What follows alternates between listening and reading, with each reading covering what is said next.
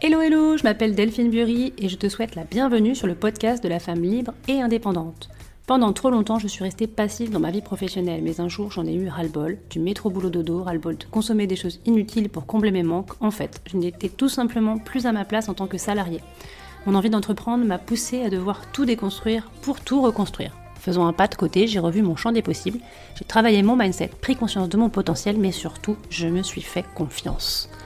Aujourd'hui, 100% alignée et authentique, je me sens libérée. J'accompagne et copilote les femmes à oser entreprendre et vivre pleinement une vie professionnelle qui leur ressemble. Si j'y suis arrivée, crois-moi, il n'y a aucune raison que toi tu n'y arrives pas aussi. Alors si tu es encore salarié prête à passer à l'action pour gagner en liberté professionnelle, ou jeune entrepreneur bloqué dans ton business, ce podcast est fait pour toi. Viens faire le plein d'optimisme et de bonne énergie le plein d'astuces business, de bonnes pratiques et de témoignages inspirants de femmes qui ont osé franchir le pas. Ici, tu l'as compris, pas de blabla, mais de la mise en action pour devenir une femme épanouie, libre et indépendante.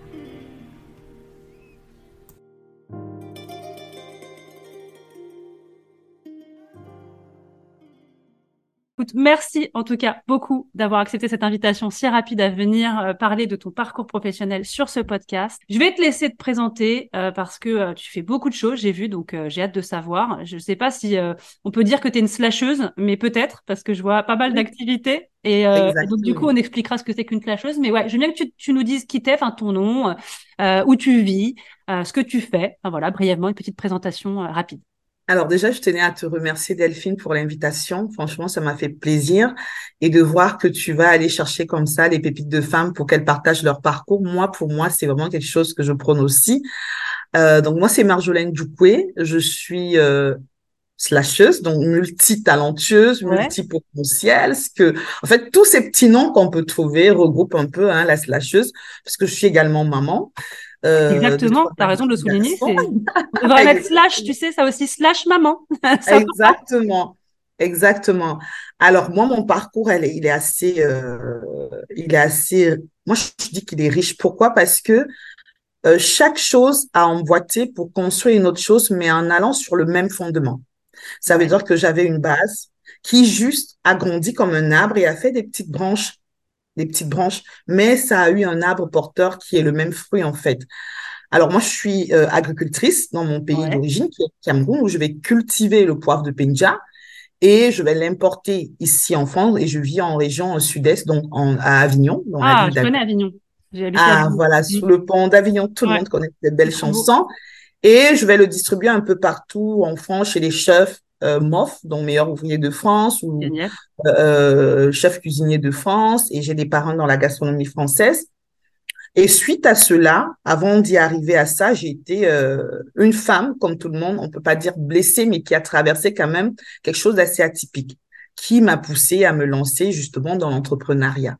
Et lorsque j'ai lancé euh, Élie et Marjolaine, parce que c'est comme ça que ça s'appelle, l'entreprise. Alors Élie et Marjolaine, donc Élie c'est le prénom de de mon défunt papa. Il s'appelait Élie euh, voilà, il s'appelait Élie Rappelet. Et Élie, c'était en hommage à lui parce que justement, il est décédé assez tôt. Et donc, j'ai voulu rendre hommage par rapport à, ces plantations-là que j'exploite aujourd'hui. Et euh, sur un autre parcours, donc euh, je chemine avec Élie et Marjolaine, mais je travaille beaucoup avec des chefs gastronomiques, des sommeliers, et moi j'avais envie de partager la cuisine africaine parce que je trouve qu'on a une belle cuisine ensoleillée, mais parfois on, manque un peu de savoir le mettre esthétiquement présentable pour vraiment partager cette, cette valeur culinaire avec les autres. Et moi, je suis dans un pays qui est multipotentiel aussi hein, et culturel. Et j'avais envie de faire connaître ces produits-là à mes chefs. Et donc, j'ai commencé les initiations à la gastronomie africaine. Et on ne trouvait pas les justes accords entre nos plats qui sont assez épicés sur certains, pas pimentés, et euh, les vins que on pouvait présenter, même les vins du monde. Et alors, moi, je me suis dit, mais euh, j'ai demandé à un, chef sommelier qui m'accompagnait, mais qu'est-ce que je peux faire? Parce que à chaque fois qu'on fait un plat, ils aiment bien, mais les vins ne s'accordent pas. Il m'a dit, c'est vrai, la cuisine africaine est très complexe. Dans une sauce, on peut retrouver trois épices différentes. Or, chez nous, quand on cuisine en France, on n'a que le sel et le poivre. Alors, si c'est la bouillabaisse, oui, on va faire certains bouillons, mais on va pas mettre une palette d'épices comme vous. Donc, je pense que là, c'est, et moi, j'aime pas être euh, confrontée à le je ne connais pas. Il faut que je trouve le je connais pour pouvoir le transmettre.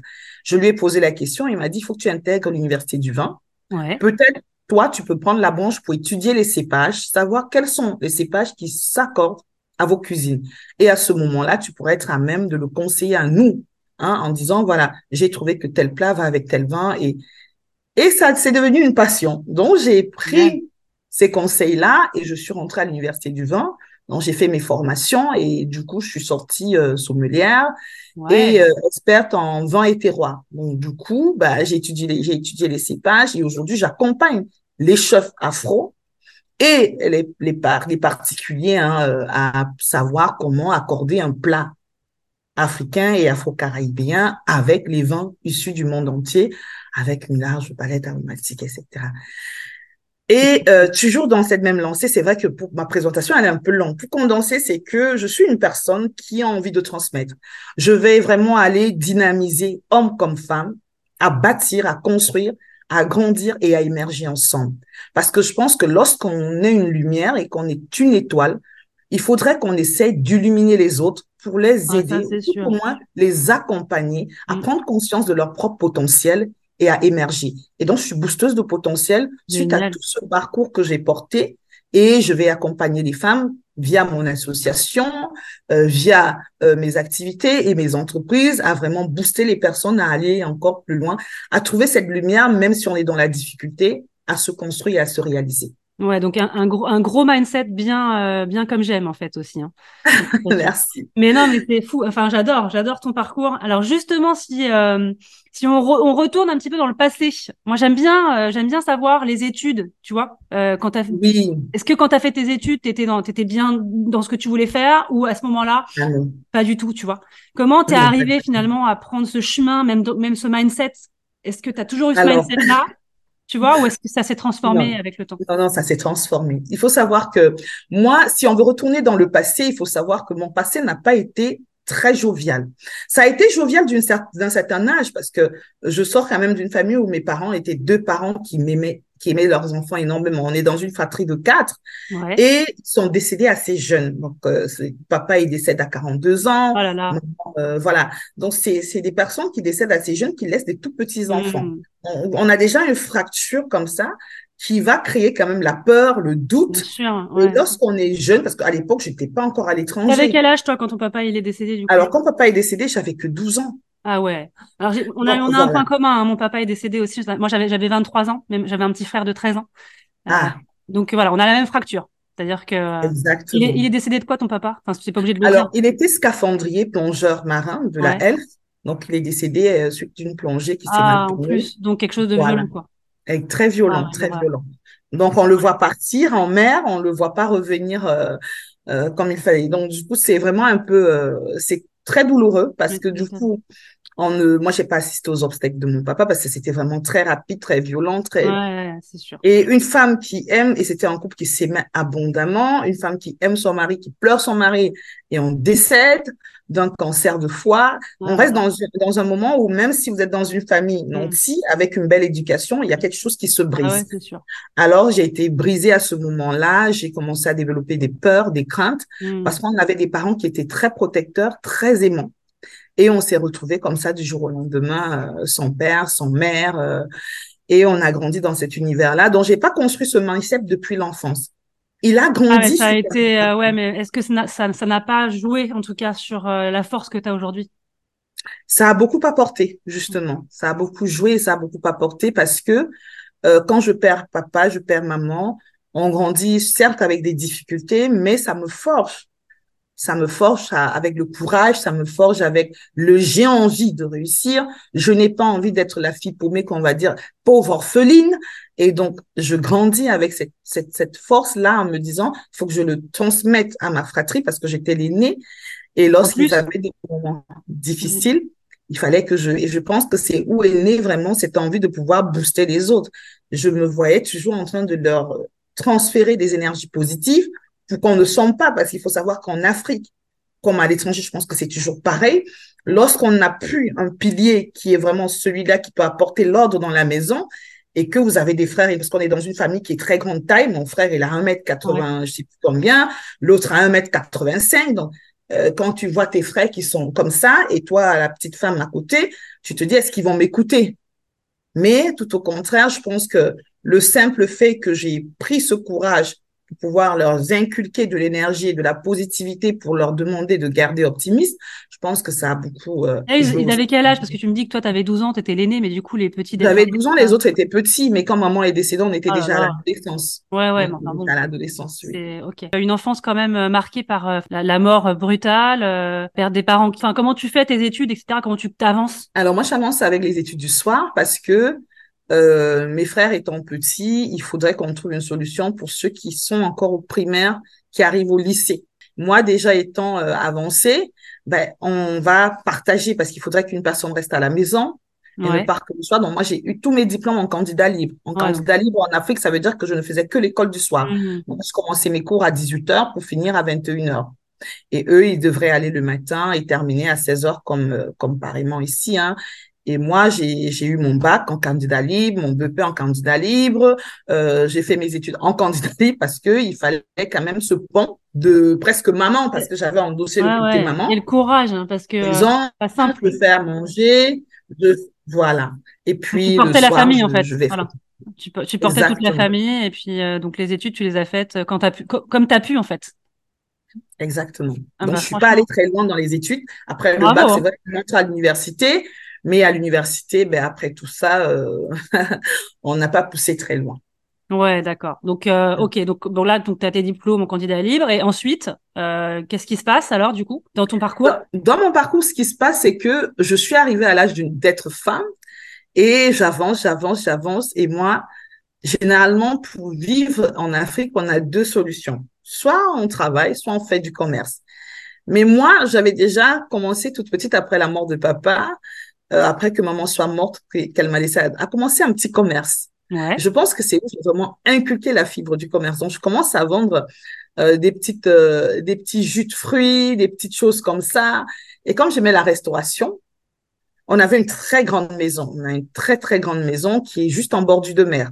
D'accord. Donc, la terrasse donnait sur la bordure de mer et je voyais les mamans qui faisaient, chez nous, on a des, ce qu'on appelle euh, ici, on pourrait le trouver où? À Marseille. Ici, mmh. chez nous, on a souvent au port de Marseille, vous avez euh, là où on vend les poissons, les étalages de poissons le matin.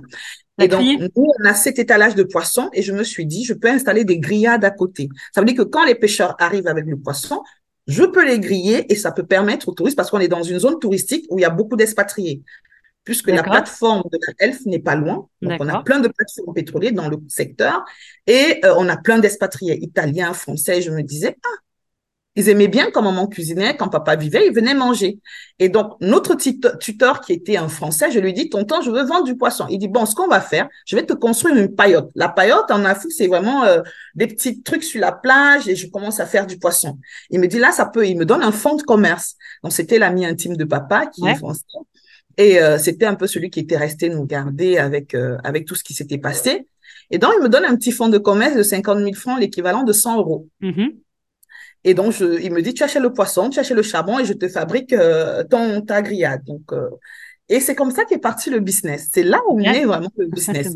Et je commence comme ça à faire mon petit poisson, à gagner mes petits centimes. Et ça grandit, ça grandit au point où j'ouvre un restaurant. Génial, c'est incroyable, c'est incroyable. Voilà. Et suite à ça, ben, avec le commerce, je rencontre un homme. Donc, c'est vraiment ça, c'est mon premier euh, compagnon, c'est mon ex-compagnon d'ailleurs, parce qu'on est divorcés aujourd'hui. Et je le présente à ce tonton-là qui était comme mon tuteur parce que du coup, ben, c'était l'ami de papa qui restait un peu comme notre père. Et comme il n'était pas loin de la maison, je lui dis, j'ai rencontré quelqu'un, il dit qu'il veut m'épouser. Je lui dis, je vais te présenter notre parrain. Bon, il était surpris parce que notre parrain était français comme lui. Il disait, oui, oui. Du, du, coup, euh, tu avais quel âge à ce moment-là, toi? Alors, à ce, à ce moment-là, j'avais déjà une vingtaine d'années passées, j'avais presque 25 ans, euh, voilà. Et donc, je lui présente euh, ce, mon, mon, parrain et il me dit, mais ton parrain, il est français, pourquoi? Je dis, parce que ben, c'est lui qui nous a élevés et papa travaillait dans une compagnie française. Et donc, euh, mon parrain le regarde, le trouve correct, ils échangent, il dit, bon, pour l'instant, elle va pas partir nulle part, elle est encore trop jeune. Si vraiment vous voulez l'épouser, ben, chez eux, il y a toute une coutume. Il faut la dot, le mariage, etc. Je vous montrerai comment faire. Et ensuite, ben, on verra. Mais pour l'instant, parce que moi, je voulais pas partir. Parce que nous, on a quand même euh, une très grande maison et j'avais des frères. J'avais ouais, cette culpabilité de les Parce laisser. Que lui, lui, il voulait te faire partir. Il voulait me faire partir en France. À l'époque, ah ouais, d'accord. Nous, on venait en vacances en France, mais on rentrait au Cameroun, puisqu'en hmm. tant qu'enfant euh, de travailleur français, on hmm. avait euh, nos euh, certificats diplomatiques qui nous permettaient de voyager. Mais on n'était jamais venu rester sur le sol français, c'est-à-dire on va s'établir là, on hmm. faisait des voyages et on rentrait. Et, euh, et comme disait toujours papa, on est toujours mieux chez soi. et donc, à ce moment-là, je n'avais vraiment pas encore la vision de m'installer en France. Je n'avais pas. Et donc, on s'est mariés. J'ai dit, moi, je vais rester d'abord ici. Donc, je suis restée vraiment au Cameroun pendant de nombreuses années. C'est lui qui faisait des allées et venues. À un moment, il a eu aussi un peu marre. Et il m'a dit, bah, à ce moment-là, euh, non, euh, il faut que je voie ton oncle, ton, parrain, parce que là, ça fait trop, euh, je viens trois fois par an, ça, ça prend des dépenses. Or, si tu vivais là-bas, toi, tu peux juste venir pendant les vacances, regarder ta famille, et même moi, trois fois par an, parce que je veux voir ma femme, ça fait trop compliqué. Tu avais envie, toi, à ce moment-là, quand il te parle Non, non, j'avais vraiment ah, pas envie. avais peur? Pas du tout, non. J'avais peur déjà parce que je partais dans un territoire inconnu. Et eh oui, c'est ça, bien sûr. Parce que je n'avais plus tous mes repères. Hmm. parce que... Bah, ta famille Exactement. Euh, certes, j'ai de la famille à l'étranger, la famille en France, un peu partout en Allemagne, mais je savais pas comment ça va se passer. Ben ouais, bien sûr. Voilà, j'étais, je savais pas comment ça va se passer et ça s'est passé très mal. J'aurais dû peut-être ah. écouter à ce moment-là euh, mon ressenti et mes intuitions. Ah je les ai écoutées. Ouais. Et donc, je vais dire euh, un jour à mon oncle, ben, euh, il veut qu'on parte, on va, on va partir. Il me dit, tu es sûr? Je dis oui, ben voilà. Mais toi, ça veut dire que tu, que tu arrêtais ton job, du coup, alors? Tu quittais tout et... J'arrêtais mon commerce. Alors, il m'a proposé de le vendre, de vendre mon fonds. C'est lui qui me l'a proposé. Il m'a dit, vends ton fonds de commerce. De toute façon, tu es très dynamique. En France, ça va bien se passer. On va ouvrir, comme il avait une maison d'hôte. Ouais. On va ouvrir, euh, dans la maison d'hôte, on va ouvrir un restaurant et puis tu vas commencer à faire ta restauration. OK. Euh, je pense que ça va marcher parce que dans la zone, il y a beaucoup d'Africains aussi. Euh, T'inquiète pas, tu vas te sentir bien et tout. Il m'a vraiment motivé. Pour même te dire, Delphine, mon visa est sorti, je suis restée sans voyager jusqu'à ce que mon visa a expiré. ah ouais? Oui, mon visa a expiré tellement que je ne voulais pas partir. Et euh, c'est l'ambassade qui m'a m'appelle, qui me dit, mais votre visa a expiré qu'on vous redonne un autre visa parce qu'il faudrait que vous partez. J'ai dit, bon, OK, on m'a redonné un autre visa et on m'a donné un délai de moins d'une semaine pour trouver un billet et partir. C'est fou. Donc, tu freinais des cas de fer, mais tu l'as fait quand même. Exactement, exactement. Et ce qui était, c'est qui m'a quand même fait tout vendre. Il m'a demandé de vendre la voiture de mon père, vendre ah euh, le restaurant, vendre plein de choses parce qu'il dit oui, il faut que tu aies de l'argent quand tu vas. Je dis mais tu travailles là-bas. Si tu as une maison d'hôte, ah, je n'ai pas besoin d'autant d'argent. Il dit oui, mais il faut vendre des trucs parce que ça va t'aider ici à, tu vois, à, créer des trucs mm. sans trop te tracasser la tête parce que mm. sinon, la France, tu vas prendre un crédit. Non, il faut pas qu'on s'endette. Vends tout ce que tu peux et avec cet argent, on monte de business. Et chez nous, en fait, quand vous êtes marié, vous faites confiance à votre mari. C'est ce qu'on nous inculque, hein, euh, que ce soit en noir, jaune, on vous inculque le respect du conjoint. ça mm. veut dire, en gros, que lorsque l'homme ouvre sa bouche, vous dites juste oui, amène à tout. Ça, c'est vraiment les valeurs qu'on inculque dans nos coutumes. Et donc, que, que ce soit en français, que ce soit n'importe qui, chez nous, ça demande que lorsque ton mari te demande de faire quelque chose, tu le fais. Tu ne, tu ne, tu ne parles pas. Mais moi, à l'époque, avec la pression familiale, quand je, je voulais même, mais oui, c'est ton mari, mais, et surtout que, à cet âge-là, chez nous, souvent, les filles sont mariées très jeunes dans, dans nos hmm. communautés et dans nos Quel âge à peu près? Quand tu dis très jeune, c'est quel Alors, les filles doivent généralement aller en mariage à 15 ans. 15 ans, c'est trop jeune. Et nous, étant dans une famille un peu éduquée, parce que mon père et ma mère étaient chirurgiennes, donc, ils ont un peu cassé ces codes-là, ce qui fait que nous, on était un peu les enfants de non grata, parce que mm. nos parents ne nous ont pas inculqué les valeurs culturelles ethniques. Donc, ça veut dire mm. nos traditions, nos valeurs. Et ça, c'était problématique pour nos tantes. C'est pour ça qu'elles étaient toujours sur mon dos à dire tu t'es mariée vieille, on sait même pas si tu vas avoir enfant, euh, etc. Et, vraiment c'était c'était une ça, doit être dur hein. Ça doit être dur. Hein. Pour elle, tu te maries pas, ben tu sers à rien de là dans la société. Pour elle, le mariage c'est une fin en soi. Une femme doit être dans un foyer avec un homme avec des enfants. Hmm. Et même étant mariée, tu n'as pas d'enfant, c'est une pression totale. Hein, vous allez accoucher quand? Comme si euh, c'était une télécommande hmm. comme ça. Et donc, chaque année qui passait, on me demandait, vous n'avez pas toujours d'enfants? Vous n'avez pas... Et je suis sortie de ce mariage sans enfant d'ailleurs. Vous n'avez pas toujours d'enfants? C'est quoi ça? Machin. Est-ce que tu as pris des médicaments? On va te ramener des bidons de médicaments traditionnels. On ah va presque tout faire pour que tu tombes enceinte. Et si tu ne tombes pas enceinte, ça sera que ben, tu n'as pas respecté certaines coutumes, tu n'as pas fait ci, tu n'as pas fait ça. Mais toi, du coup, tu leur dis quoi? Tu, tu leur tenais tête? Tu leur disais, j'ai pas envie ou t'avais, enfin, tu vois? Ou à ce moment-là, tu, Moi, je, je, disais, je disais généralement que j'ai pas envie, mais il faut savoir qu'on n'a plus de parents, on a les tantes qui sont comme nos, comme nos tutrices. Donc, ce qui fait que quand euh, finalement je suis arrivée en France, je me sentais pas bien. J'aurais dû mmh. vraiment, j'ai ramené tout cet argent. Je me suis rendu compte que mon ex-compagnon, parce que celui qui me fait un coucou, c'est mon nouveau compagnon avec ah. qui j'ai des, j'ai des enfants aujourd'hui. Et, euh, et donc, il n'avait pas de chambre d'hôte. Ah, c'est pas vrai. Il n'était pas propriétaire. Euh, ben, c'était du mensonge, en fait. Donc, en fait, il t'a, embobiné. Euh... Exactement. Oh C'était dimanche et euh, je me suis retrouvée dans un logement qui faisait même pas, allez, 25 mètres carrés. Euh, il a plus voulu me rembourser mon argent. Euh, c'est devenu que c'était son argent. Il a fallu que mon tuteur prouve que mon père était quelqu'un de bien aisé pour que la justice française croit, parce que généralement, on se dit que toutes les femmes africaines qui arrivent de hmm. l'étranger et épousent un Européen sont pauvres, en fait. pour eux, c'est que soit on a cherché un mari, soit... Euh... Sauf qu'ils ne regardent plus la logique aussi. Hmm. Et donc, c'est d'où j'ai monté cette association, parce que j'ai voulu créer une alerte chez toutes les femmes, parce que moi, je n'avais pas cherché, ils m'avaient trouvé. Mais moi, j'ai voulu créer une alerte en allant dans les ambassades en Afrique partout avec cette association pour dire attention. C'est pas parce que c'est un expatrié que vous ne devez pas pousser des investigations pour savoir si est-ce qu'il a vraiment un logement pour accueillir la personne qui vient et est-ce que il a quand même euh, quelque chose qui prouve qu'il peut euh, la recevoir financièrement, physiquement et tout. Ouais, bien sûr. du coup, les ambassades sur lesquelles je fais souvent des interventions ont commencé aujourd'hui à faire même des refus de mariage parce qu'à l'époque, euh, ils vont là-bas, ils prennent une petite de 15 ans alors qu'ils mmh, sont encore mariés ici.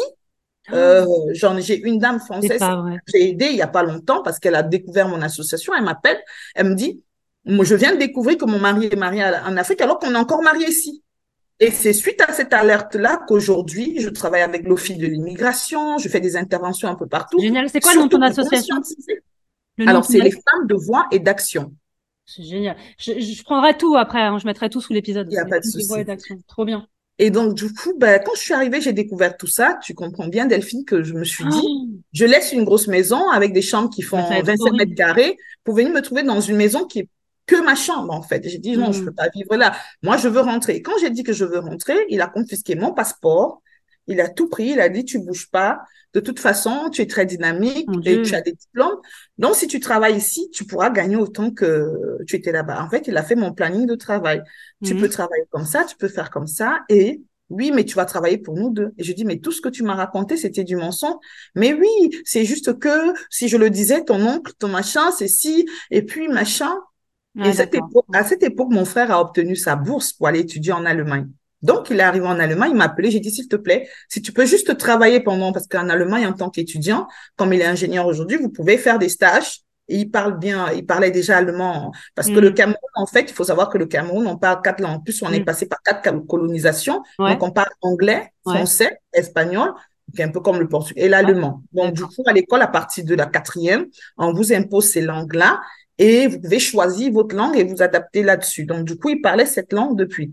Quand il arrive en Allemagne, et comme lui, il comprenait pas anglais et que nous, on parle anglais chez nous, donc je lui parlais en anglais en disant, faut que tu trouves moyen pour me trouver, même si c'est un billet d'avion Air Maroc, je rentre.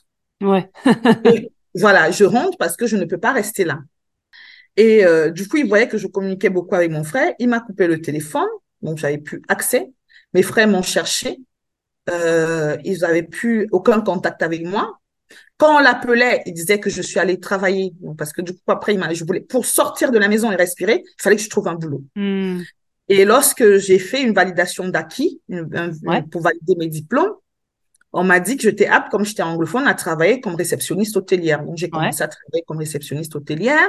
Il me surveillait tous les, c'était une pression. Donc, il vient rester à l'angle de, de la rue du travail. Je finis, on rentre ensemble.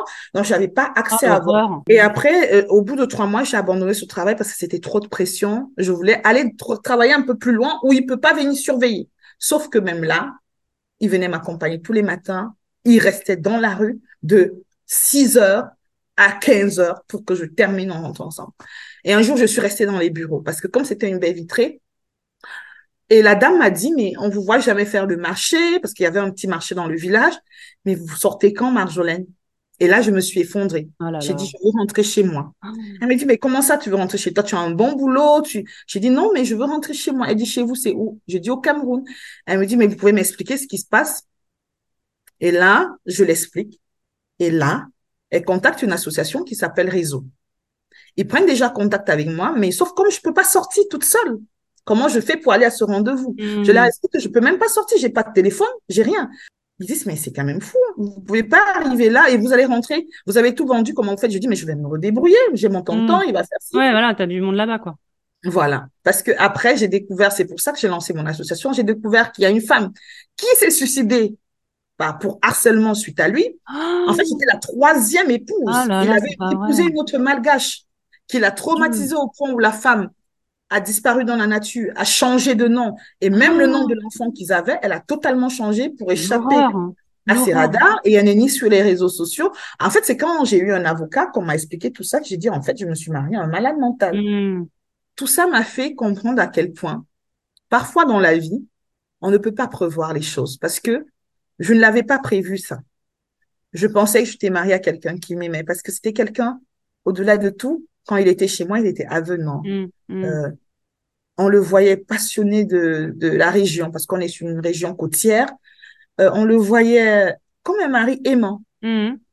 Quand j'ai découvert juste que ce qu'il m'avait dit n'était pas vrai, ouais. me rabaissait à chaque fois.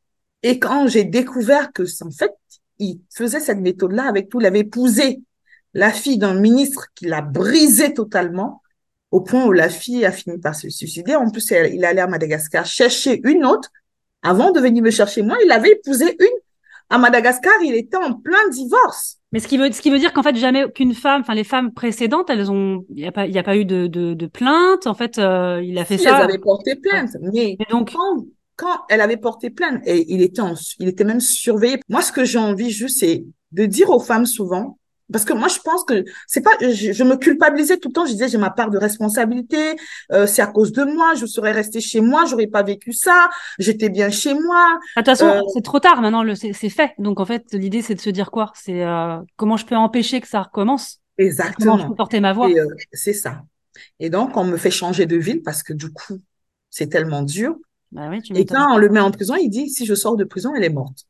Du coup, que ce mot-là, ben, on m'a donné une ordonnance de protection. On m'a dit, est-ce que je vais changer mon nom? Je dis, je vais pas changer mon nom. Tout ce que je veux, c'est que son nom quitte sur mon acte. Et c'est le temps de réparation parce que euh, comme j'étais suivie par une psychologue, mmh.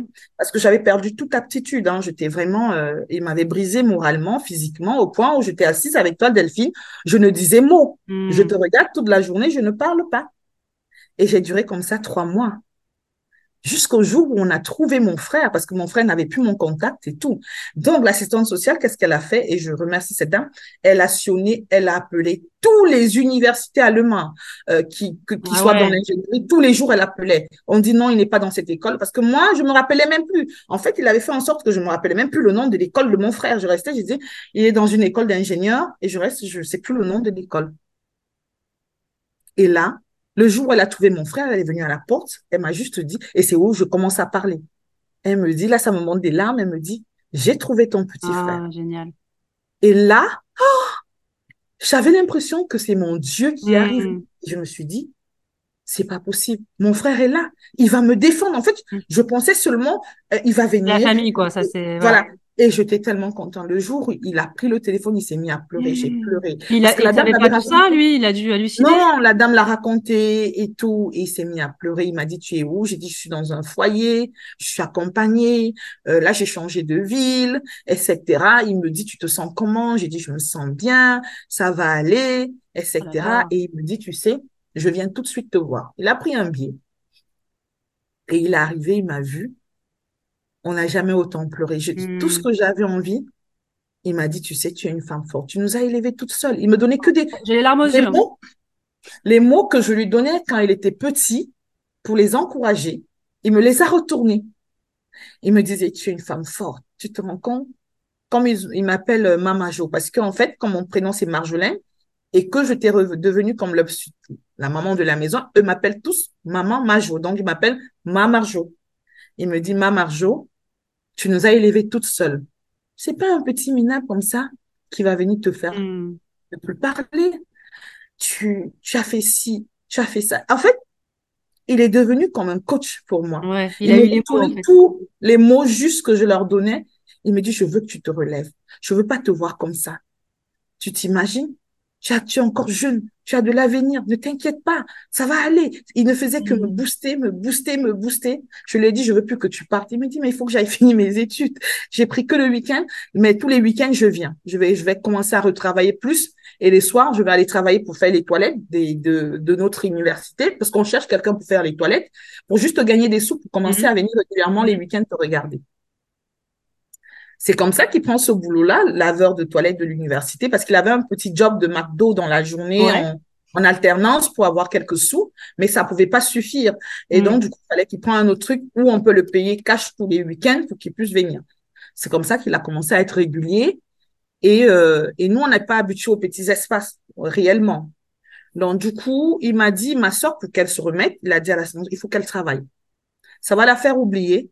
Parce qu'à rester comme ça, euh, à prendre les cachets d'antidépression, ah machin, bah, c'est sûr.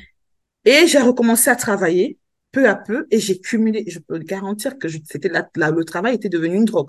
J'ai cumulé réceptionniste hôtelière, ménagère, euh, assistante de personnes âgées parce que j'avais envie d'un échappatoire pour ne pas rester et penser et me dire qu'est-ce que j'ai fait. Après, il s'est souvenu que j'ai vendu des trucs. Il dit, est-ce qu'il peut nous rembourser tout l'argent que tu lui as donné? Alors, à ce moment-là, le mec, euh, il pouvait plus nous rembourser. Et déjà, je n'avais plus envie à faire à lui, quoi. Je ouais, ouais, ouais. Bah, tu dis, tu passes à autre chose, quoi. Voilà, mon tuteur est venu, il a dit oui, c'est quand même une certaine somme, il faut qu'il rembourse. Donc, il a ramené les preuves euh, au tribunal et tout. Parce que déjà, il faut savoir que le tribunal disait, mais oui, mais comment c'est lui qui peut la devoir Parce que généralement, les divorces que nous avons ici, c'est la femme africaine qui a ruiné euh, apparemment l'homme français. Hmm. Et dans son cas, elle dit qu'elle réclame l'argent à celui-là, on ne comprend pas. Et donc, c'est où mon tuteur est venu pour être à mon conseil pour dire, mais non, euh, voilà, les bulletins de paye son père, il touchait déjà euh, la valeur de plus de 7500 euros de salaire en Afrique. Donc, c'est pas une personne qui vient dans la rue. Là-bas, ils ont une maison qui est comme un château, mm. ils vivent pas euh, lamentablement. Donc, le monsieur lui doit de l'argent. Et c'est grâce à lui qu'ils ont même demandé qu'on essaye de me payer quelque chose pour repartir. Et là, quand je sors du tribunal, le procès a duré parce que lui ne voulait pas mm. divorcer. Hein. Oh il voulait me garder. On a changé avocat sur avocat. Le mec a dit qu'il ne signe pas jusqu'à ce que j'ai un juge qui m'a coûté, bon, un avocat qui m'a coûté, mais, mais celui-là est venu, mais il va pas la garder éternellement. Ça a duré sept ans, Delphine. Oh là là là là là Il voulait pas. Tous les papiers, il refaisait appel, juste pour m'embêter. On refait ça, il fait appel. Il attendait le temps de sortir de prison, en fait. Parce qu'il se disait, mais oui, si je signe étant ici, elle peut. Alors que si je continue comme ça, je vais recevoir des courriers pour savoir où elle est. Son avocat mentionne quand même. Et donc, du coup, à un moment, là, c'est super mal foutu. La justice, quand même, là. À ce moment-là, tu te ah, oui, oui, oui. Ah oui, c'est très mal foutu. Ah oui, pour ça, pour les violences faites aux femmes, je, je pense que parce qu'on va mettre vite un homme en prison parce qu'il n'a pas payé une pension alimentaire. Mais pour pour ces cas-là, je te garantis, je suis pas la seule. Hier, j'ai encore une dame qui est sur LinkedIn, je vais pas citer son nom. Elle a un truc et elle a découvert mon association. On est dessus. Mais euh, je te dis, son mari a épousé une femme, donc a contracté la polygamie alors qu'il est marié en France légalement. Mais on lui a tout donné les papiers et même on ordonne un ambassadeur français de lui d'envoyer une ordonnance pour retirer ses enfants pour donner à ce dernier. Et donc, heureusement que l'ambassadeur la connaît, qu'il est venu lui dire mm. rapidement le matin, il faut déménager et fuir parce qu'on nous a envoyé une ordonnance pour venir te prendre les enfants. Donc, si on vient qu'on ne te trouve pas, au moins, tu ne seras pas là. Mm. Tu te rends compte à quel point on doit se battre pour obtenir nos droits en tant que femme. Mais pour, pour, un petit truc, un tout petit truc, la justice se réveille avec euh, des grandes armures pour une pension alimentaire, quelqu'un me dit, on m'a enfermé. Mais pour défendre ces cas-là, ils prennent énormément de temps. Mm. Et c'est ce monsieur-là que je remercie aujourd'hui avec les avocats qui m'ont accompagné, qui se sont levés, qui ont dit, mais c'est inadmissible. Mm. Il a ruiné, il a fait vendre ses trucs. Euh, en plus, il a voulu la tuer. Euh, vous avez même vu des preuves sur place. Euh, et en plus, vous voulez pas, vous voulez pas même par force mettre un cachet de divorce. On comprend pas. Hallucinant. Et c'est à ce moment-là que j'ai obtenu mon divorce parce que euh, j'ai eu cinq avocats. Il a fallu cinq personnes contre une parce qu'il n'avait qu'un avocat. En plus, euh, il ne les payait pas parce qu'il devait avoir un truc qu'on dit, je sais plus comment ils appellent ça, l'aide juridictionnelle. Ouais. Cinq personnes contre un, juste pour dire qu'on me donne un divorce. Quand j'ai obtenu ce divorce, ce n'était pas fini. Pour retrouver mon nom, ça a été encore un combat. Pour retrouver juste mon nom de Dupoué, c'était comme si on voulait me coller ce nom marital encore à la peau pour me rappeler d'où je venais. Ouais. J'ai fatigué, mais non, euh, oui, mais c'est dans le système comme ça. J'ai dit, j'étais obligée d'écrire à Nantes pour demander à Nantes, parce que c'est Nantes qui enregistre tous les mariages interculturels, de dire, je veux mon nom. Nantes a accepté, mais les administrations, je comprends pas. Ah, Tous les jours encore, même ici chez moi, mon ex-compagnon voit souvent les courriers avec ce nom. Il me hmm. dit, mais tu as déjà un autre nom. Comment il te le recolle? Parce qu'aujourd'hui, je suis mariée, mais je ne porte plus le nom de mon compagnon parce que ça m'a traumatisé. Je ah, veux garder mon nom. Bah, c'est évident. tu, tu, gardes ton indépendance. Exactement, comme tu le dis. et ta liberté. Exactement. Et, et voilà un peu ce parcours difficile qui m'a construit. En fait, ça a été une difficulté pour moi, mais je pense comme je suis aussi chrétienne, qui m'a montré à un moment dans la vie qu'il fallait tomber profondément pour pouvoir peut-être être le pont qui va ouvrir la porte aux autres. Suite à ça, quand je suis partie de ce foyer-là, je suis allée habiter chez l'habitant. Donc, j'avais une, maman qui avait besoin de quelqu'un pour la garder et en même temps euh, s'occuper d'elle et elle te donnait un appartement. Je suis allée vivre chez cette dame, paix à son âme aujourd'hui, et j'ai commencé mon combat. Et je me suis dit, j'avais mon frère qui était toujours là pour me dire qu'est-ce que tu veux faire? Qu'est-ce que tu veux faire? Hmm. Dis-moi ce que tu veux faire. J'ai dit je veux monter une association. Oui, tu veux monter une association pour faire quoi? Pour dire aux femmes de ne pas épouser les gens comme ça qui ne connaissent pas. C'était parti de là en fait. Mais c'est pas mal déjà. Je voyais, je voyais des femmes qui racontaient leur histoire parce que je parlais pas quand je suis arrivée au foyer parce que j'étais muette. Mais j'écoutais beaucoup de retours. Quand elles allaient voir les assistantes sociaux, elles rentraient. Elles avaient toujours oui, mais on peut pas tout leur dire parce que euh, tout ce que moi je veux, c'est avoir un logement et rester tranquille. Et avec toutes les couches, c'était pas que les étrangères. On était dans le foyer avec des Françaises, des Maghrébines, de vraiment toutes les nationalités. C'était pas vraiment euh, une violence appropriée à un type de personne. C'était tout le monde qui le vivait. Et je me disais, mais comment est-ce que ça peut être possible dans un pays de droit qui ait autant de femmes qui s'ouvrent Et un jour, ce qui m'a vraiment écœuré, c'était une femme de médecin. Une femme d'un médecin bien connue dans le village personne ne voulait la défendre, en fait, parce que le monsieur était notable dans le village, c'était un bon médecin et personne n'osait se frotter à lui. En plus, un médecin dans la politique. Donc, dès qu'elle racontait son histoire, les assistants sociaux disaient, oui, mais soit on change de nom, vous partez vivre ailleurs, mais elle dit non, je ne vais pas laisser mes enfants. Et je la voyais tous les jours parce qu'on était dans le foyer, vous avez des lits en étage, dans les chambres, quand vous n'avez pas d'enfants. Quand il y a des espaces pour les mamans avec enfants, les espaces pour les mamans seules comme nous. Et elle, elle n'était pas venue avec ses enfants et elle voulait ses enfants parce qu'elle savait que son mari maltraitait également ses enfants. Ah Personne ne la croyait. Et je voyais cette dame, bien bourgeoise, bien habillée, mmh. mais tous les matins, pleurer, se réveiller, pleurer. Je dis, mais en fait, c'est un pays où on souffre. Et c'est la première image que j'ai de la France. Je J'ai pas une image joyeuse comme j'ai aujourd'hui de cette indépendance, de cette liberté, de ce pluralisme où on laisse les gens faire ce qu'ils ont envie. Je le voyais pas comme ça. Je voyais comme un pays qui maltraite des femmes, un pays eh qui est marginal. Je le voyais pas comme un pays de liberté et de droit. Parce que je, ne, je voyais, je me disais, je suis noire, mais une Française, et son nom n'est pas euh, Duquet, son nom n'est pas Rachid, son nom n'est pas, son nom, c'est Alexandre, Alexandra Tant. Il n'y a pas un nom qui vient de je ne sais pas d'où. Et je mhm. faisais poser la question, vous êtes vraiment française? Elle me dit oui, oui. Je, suis bretonne, pure bretonne, machin. Je dis, mais pourquoi vous vivez ça? Parce que je pensais que c'était que nous. Parce que je voyais beaucoup de femmes arabes, beaucoup de femmes noires, euh, beaucoup de femmes, euh, je voyais même des Thaïlandaises, machin, et des Italiennes, mais françaises? Je sais, oula. Peut-être qu'elle, euh, qu'il y en a beaucoup qui le taisent aussi, en fait. Hein, tout simplement. Exactement. Mais elle, elle avait pris d'en parler et du coup, tout le monde l'a blacklistée.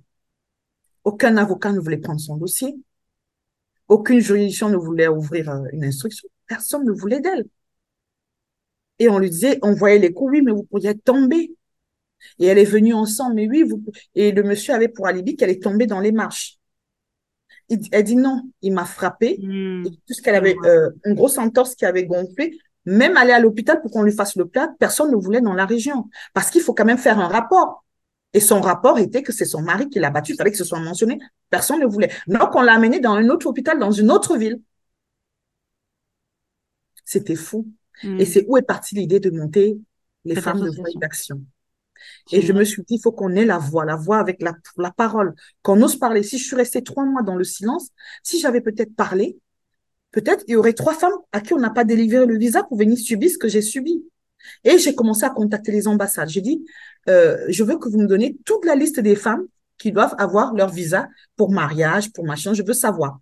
Et l'ambassadeur de l'époque, il connaissait euh, ma famille, donc il connaissait mon parrain. Il m'a dit, mais Marjolaine, pourquoi tu demandes ça? J'ai dit, parce que vous m'avez donné un visa, je suis arrivée, on m'a maltraité.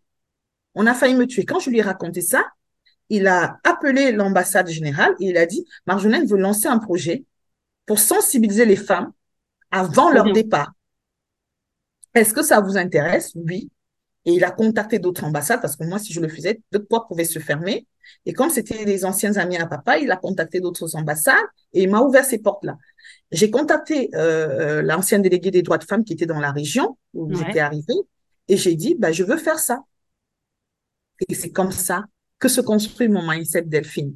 C'est comme ça que je commence à aller de, foyer en foyer pour sensibiliser les femmes, leur demander de parler, leur demander de se libérer, que j'ai vécu ce qu'elles ont vécu et que moi, je peux être ce, ce médecin qui va les écouter pour transmettre les bons mots aux personnes qui les accompagnent et savoir ce qu'elles ont vraiment vécu. Parce que beaucoup se taisent parce qu'elles ont honte. Parce que dans d'autres coutumes, dire que tu as été violée, c'est pas bon. Euh, ça peut te fermer les portes au mariage, ça peut te fermer les portes à plein de choses. Et pour certaines, elles ne parlent pas parce qu'elles sont mariées à des personnes qui sont bien nanties, qui sont des notables, et que si elles parlent, c'est double violence. De souligner euh, le fait de, de, parler, en fait. Juste parler. C'est ça. Tu sais, et, en, dehors de, de, là, on parle des femmes, etc., mais la parole chez les enfants, euh, c'est vraiment moi, je prône ça aussi, hein, de plus en plus. C'est-à-dire que arrêtons ce mutisme, en fait. Parce que ça sert à rien. En fait, on, se tait. Pourquoi on se tait? Parce qu'on a peur. Exactement. Encore une fois, peur de perdre euh, finalement des choses qui sont extérieures. Je pense que toi, aujourd'hui, avec ton combat, euh, ta seule force, elle est, tu sais où elle est, en fait. Elle est là, elle est à l'intérieur de toi. Exactement. Et ça, euh, enfin voilà, moi, je, porte cette voix et de plus en plus aussi. Il faut qu'on mm. parle. Enfin voilà, il faut qu'on parle. Il faut, ça. Il faut les langues. On se libère. Exactement. Exactement. Mais c'est ça qui m'a construit. Même pour monter mes entreprises, je pense que c'est où est parti le départ de ma force? Parce que lorsque j'ai pris le temps de me soigner physiquement, moralement, intérieurement, parce que c'était plus là que j'avais mal, parce que à force de le penser, à force de le rêver, à force de revoir ce que j'ai vécu, euh, c'est quelque chose qui nous imprègne. C'est une cicatrice qu'on n'enlève pas. Ah Mais on peut transformer ces cicatrices. Moi, j'ai voulu les transformer, voulu apporter quelque chose qui, même si j'ai souffert, je me dis que dans cette souffrance, j'ai trouvé l'opportunité de me découvrir, de savoir que demain, je ne pourrai plus accepter telle ou telle autre chose, de savoir qu'aujourd'hui, j'ai ma clé en main pour ouvrir la porte que j'ai envie d'ouvrir.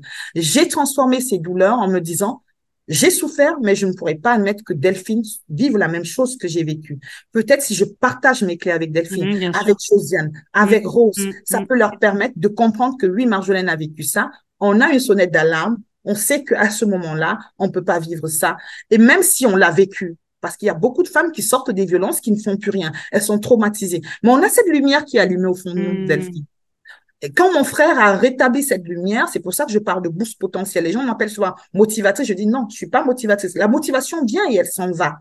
Par contre, la discipline, la persévérance, la constance permet de garder quelque chose et moi, c'est un muscle, en fait. C'est euh, voilà, comme tu dis, c'est euh, le fait de muscler, c'est une discipline. En Exactement, c'est la discipline. Parce qu'aujourd'hui, on parle beaucoup de motivation. Coach motivation. Mais t'as raison, la motivation. Euh, ça la motivation, aujourd'hui, Delphine, on est là.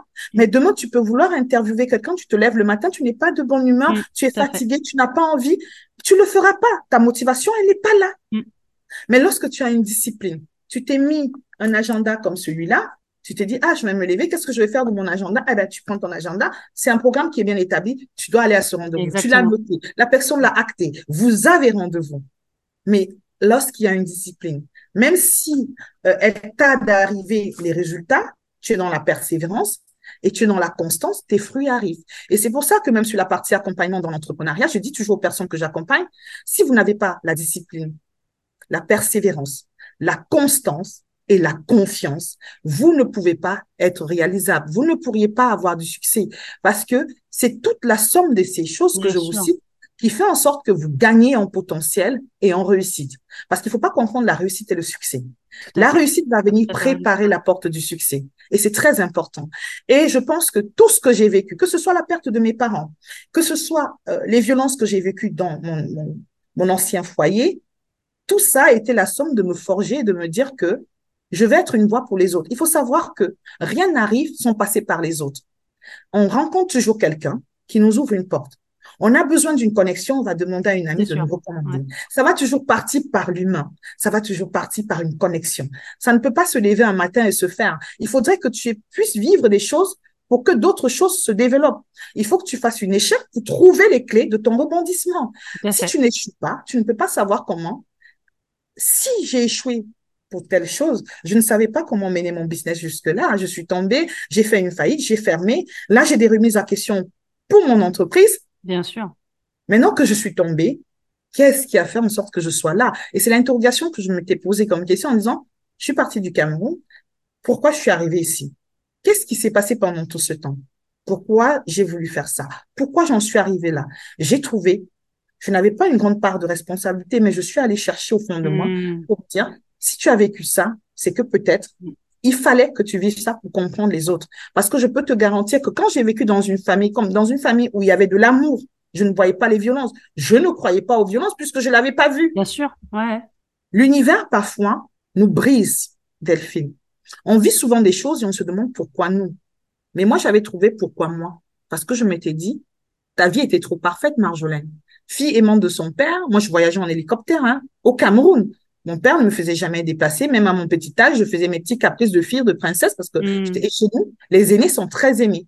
Et quand tu es une aînée fille pour ton père, c'est pour ça que je suis reine-mère chez moi. Donc, j'étais la princesse de mon père, il faisait tous mes quatre caprices, je veux aller à la base, euh, machin, de elle, on dépêche un hélicoptère pour venir me chercher parce qu'il était bien placé dans son entreprise. Euh, j'avais des cadeaux de fin d'année que d'autres n'avaient pas, je ne voyais pas la réalité des autres. Mmh. Je n'avais jamais vécu la réalité des autres. On m'offrait un vélo, je faisais un caprice, je dis, je vais donner à Peggy qui est à côté, mon voisin, on lui donnait. Mais je n'avais pas vécu cette réalité profonde. Et je pense, à un moment, on s'est posé la question avec mes frères et sœurs, et ils ont dit, rien n'arrive au hasard.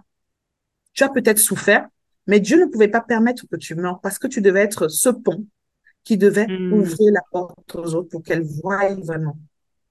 Et je pense que c'est ça. Ça a été douloureux. Mais aujourd'hui, quand je vois le nombre de vies de femmes que j'ai sauvées. Quand je vois que ma ville me met à l'honneur un 14 juillet, parce que j'ai fait tellement de choses dans les associations, j'ai tellement impacté, et que ma ville m'appelle d'un coup de téléphone et dit, on te met à l'honneur le 14 juillet parce qu'on trouve que tu fais beaucoup de choses, que tu t'impliques énormément. On voit que les vies, je vois des témoignages, quand les femmes envoient des témoignages, grâce à Marjolaine, grâce à ceci, grâce à comme ça, je trouve que ça a été un mal pour un bien j'ai souffert. Tu as su faire de, tes douleurs euh, une vraie force et ça, euh, pas donné à tout le monde. Et c'est formidable. je trouve ton parcours, il est, il, est, incroyable, franchement. Alors, du coup, si tu avais des, si avais, alors, t'as, as donné plein de choses, plein de clés, etc. Euh, mais si tu avais un conseil à donner aux femmes euh, justement qui sont pas forcément épanouies dans leur job, alors dans leur vie aussi, parce que souvent euh, mm-hmm. les deux sont extrêmement liés. Quand on n'est pas bien dans sa vie pro, on n'est pas forcément mm-hmm. bien dans sa vie perso non plus. quel conseil tu aurais envie de leur donner tout de suite maintenant à ces femmes-là? Alors moi, ce que j'ai envie de donner, c'est de garder leurs propres valeurs, de rester aligné sur leurs valeurs.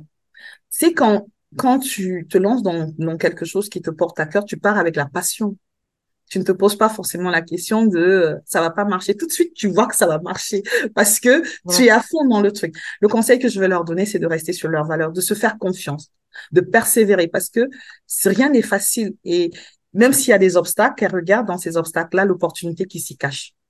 Exactement. Moi, j'ai très, très beau conseil. Et en parlant de valeurs, euh, tu nous as donné aussi plein de valeurs.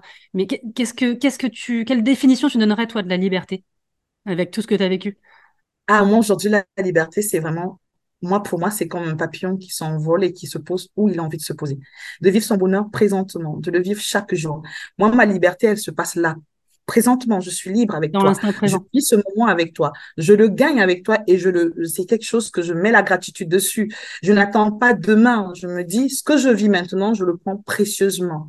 Et c'est pour moi ça une réelle liberté. On n'a pas besoin de dessiner une carte et de se dire, demain, je rêve d'être à tel endroit. C'est de vivre chaque instant en le savourant, en le dégustant. Et pour moi, ça, c'est ma liberté. C'est qu'aujourd'hui, je ne me fracasse plus la tête à penser, en fait, à réfléchir, à me dire qu'est-ce que je vais devenir, qu'est-ce que je serai, qu'est-ce que je vais faire. Je profite de chaque instant. Et aujourd'hui, pour moi, ça, c'est un moment de liberté un moment où je peux m'exprimer, un moment où je peux vivre qui je suis, un moment où je peux exprimer mes valeurs profondes, ce que j'ai vécu par exemple avec toi, sans pouvoir avoir de jugement dessus, sans pouvoir me freiner. C'est vraiment ça, être libre d'être qui je suis. J'adore, j'adore ta définition.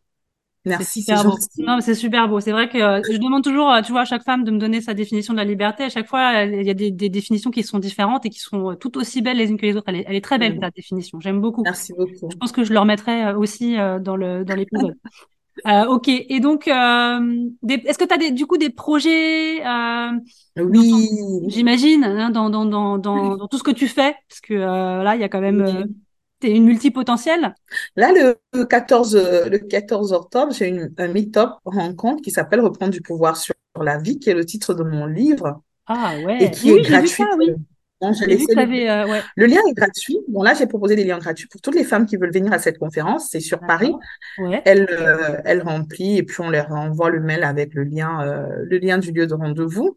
C'était un meet-up où je vais partager euh, un peu de mon parcours, mais surtout les clés qui peuvent leur permettre de rebondir face à leurs difficultés, face à leur échec entrepreneurial, face à plein de choses. Et donc, c'est le 14 octobre à Paris. Ça s'appelle Reprendre du pouvoir sur la vie. Et depuis le 1er octobre jusqu'à la date du 14, je laisse le biais accès libre justement pour soutenir euh, toutes ces femmes, parce qu'on est quand même sur un mois qui valorise euh, et qui prône aussi sur la Ligue des, des, des causes. Donc là, j'ai déjà fait mon président à une ligue et aussi à une association de femmes. Et donc hier, j'ai partagé un peu sur LinkedIn aussi euh, la liste des choses utiles à faire pour le mois d'octobre. C'était vraiment de faire un petit don à, tous ces médecins aujourd'hui qui cherchent et tous ces chercheurs scientifiques euh, et de peut-être envoyer une rose à une femme malade dans, un dans un hôpital, pourquoi pas, qui subit en ce moment une chimio, euh, même anonymement, même avec un prénom, un petit poème. C'est ce que j'ai fait. Euh, Qu'est-ce que j'ai demandé? Et j'ai donc ouvert euh, euh, la participation libre depuis le 1er octobre jusqu'au 14. Super, magnifique, magnifique, magnifique. Écoute, franchement, euh, j'en ai appris. J'aurais envie que ça continue encore. Je vois l'heure qui tourne, mais l'heure il est en train de se poser des tonnes de questions. Est-ce que tu aurais peut-être une ressource, un livre, euh, un, mantra, une citation, quelque chose qui toi t'a marqué dans ta vie, que tu auras envie de partager, un podcast, je sais pas, enfin quelque chose que tu aimes bien? Alors moi, qu'est-ce que quelque chose que j'aime bien, c'est j'aime beaucoup un, Maya Angelou. Ah bah parce qu'elle a souvent des mots. Euh, et moi, les, citations de Maya Angelou sont tous, tout aussi riches. Et il y a un poème de Maya Angelou qui est très bien. Je sais pas ah. si tu connais ce poème-là, qui est vraiment sur la. On parlait de liberté et elle parle de qui elle est. Elle disait vraiment qu'elle n'est plus esclave.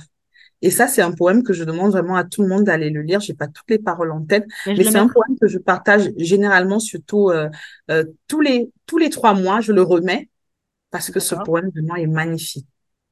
Eh ben, je j'irai le comment le mettre aussi euh, sous le sous l'épisode.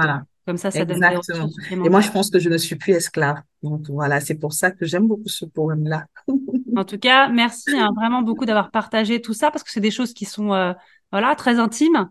Euh, mais néanmoins, comme on l'a dit, je pense que c'est extrêmement important. La liberté, c'est aussi oser et bien finalement être soi et c'est aussi bah, ne plus assumer, ne plus avoir peur de bah voilà de qui on est, de ce qu'on a vécu. Je pense que c'est extrêmement Exactement, c'est ça. Mon association, c'est aussi de porter la voix. Donc euh, donc je mettrai tout ça euh, en dessous l'épisode aussi comment on te contacte aujourd'hui donc LinkedIn bien sûr. je suis beaucoup active sur LinkedIn que d'autres réseaux réellement. Ouais. Et puis après euh, donc ton association donc ça, je, il est aussi sur LinkedIn. C'est vrai que je ne poste pas beaucoup là-dessus. Il est sur LinkedIn et il est aussi sur Facebook, mais je ne pose pas beaucoup. Mais oui, en tapant juste les femmes de voix et d'action, on le trouve rapidement. Eh ben écoute, euh, ça marche, pas de souci. Eh ben on va conclure. Tu sais quoi, je vais te laisser conclure. Alors moi, ce que je veux dire, c'est vraiment Delphine, c'était un magnifique moment où j'ai pu euh, partager avec toi ce que j'ai traversé, mais c'est aussi un moment où j'ai beaucoup appris j'ai appris aussi qu'il fallait vraiment, à un moment dans la vie, prendre le temps pour ressortir ces émotions que nous avons vécues et le partager avec ton public.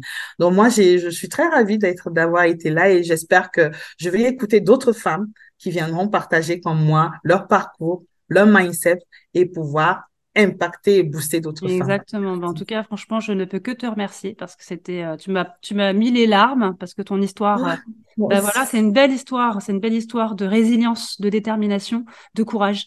Et, euh, et voilà, t'as pas eu peur de venir en parler et, et, bravo pour ça. En tout cas, je te souhaite beaucoup, beaucoup, beaucoup d'aller plus loin avec ce que tu fais. Ouais. Et ben toi aussi, tout le succès possible. On reste en contact dans tous les cas.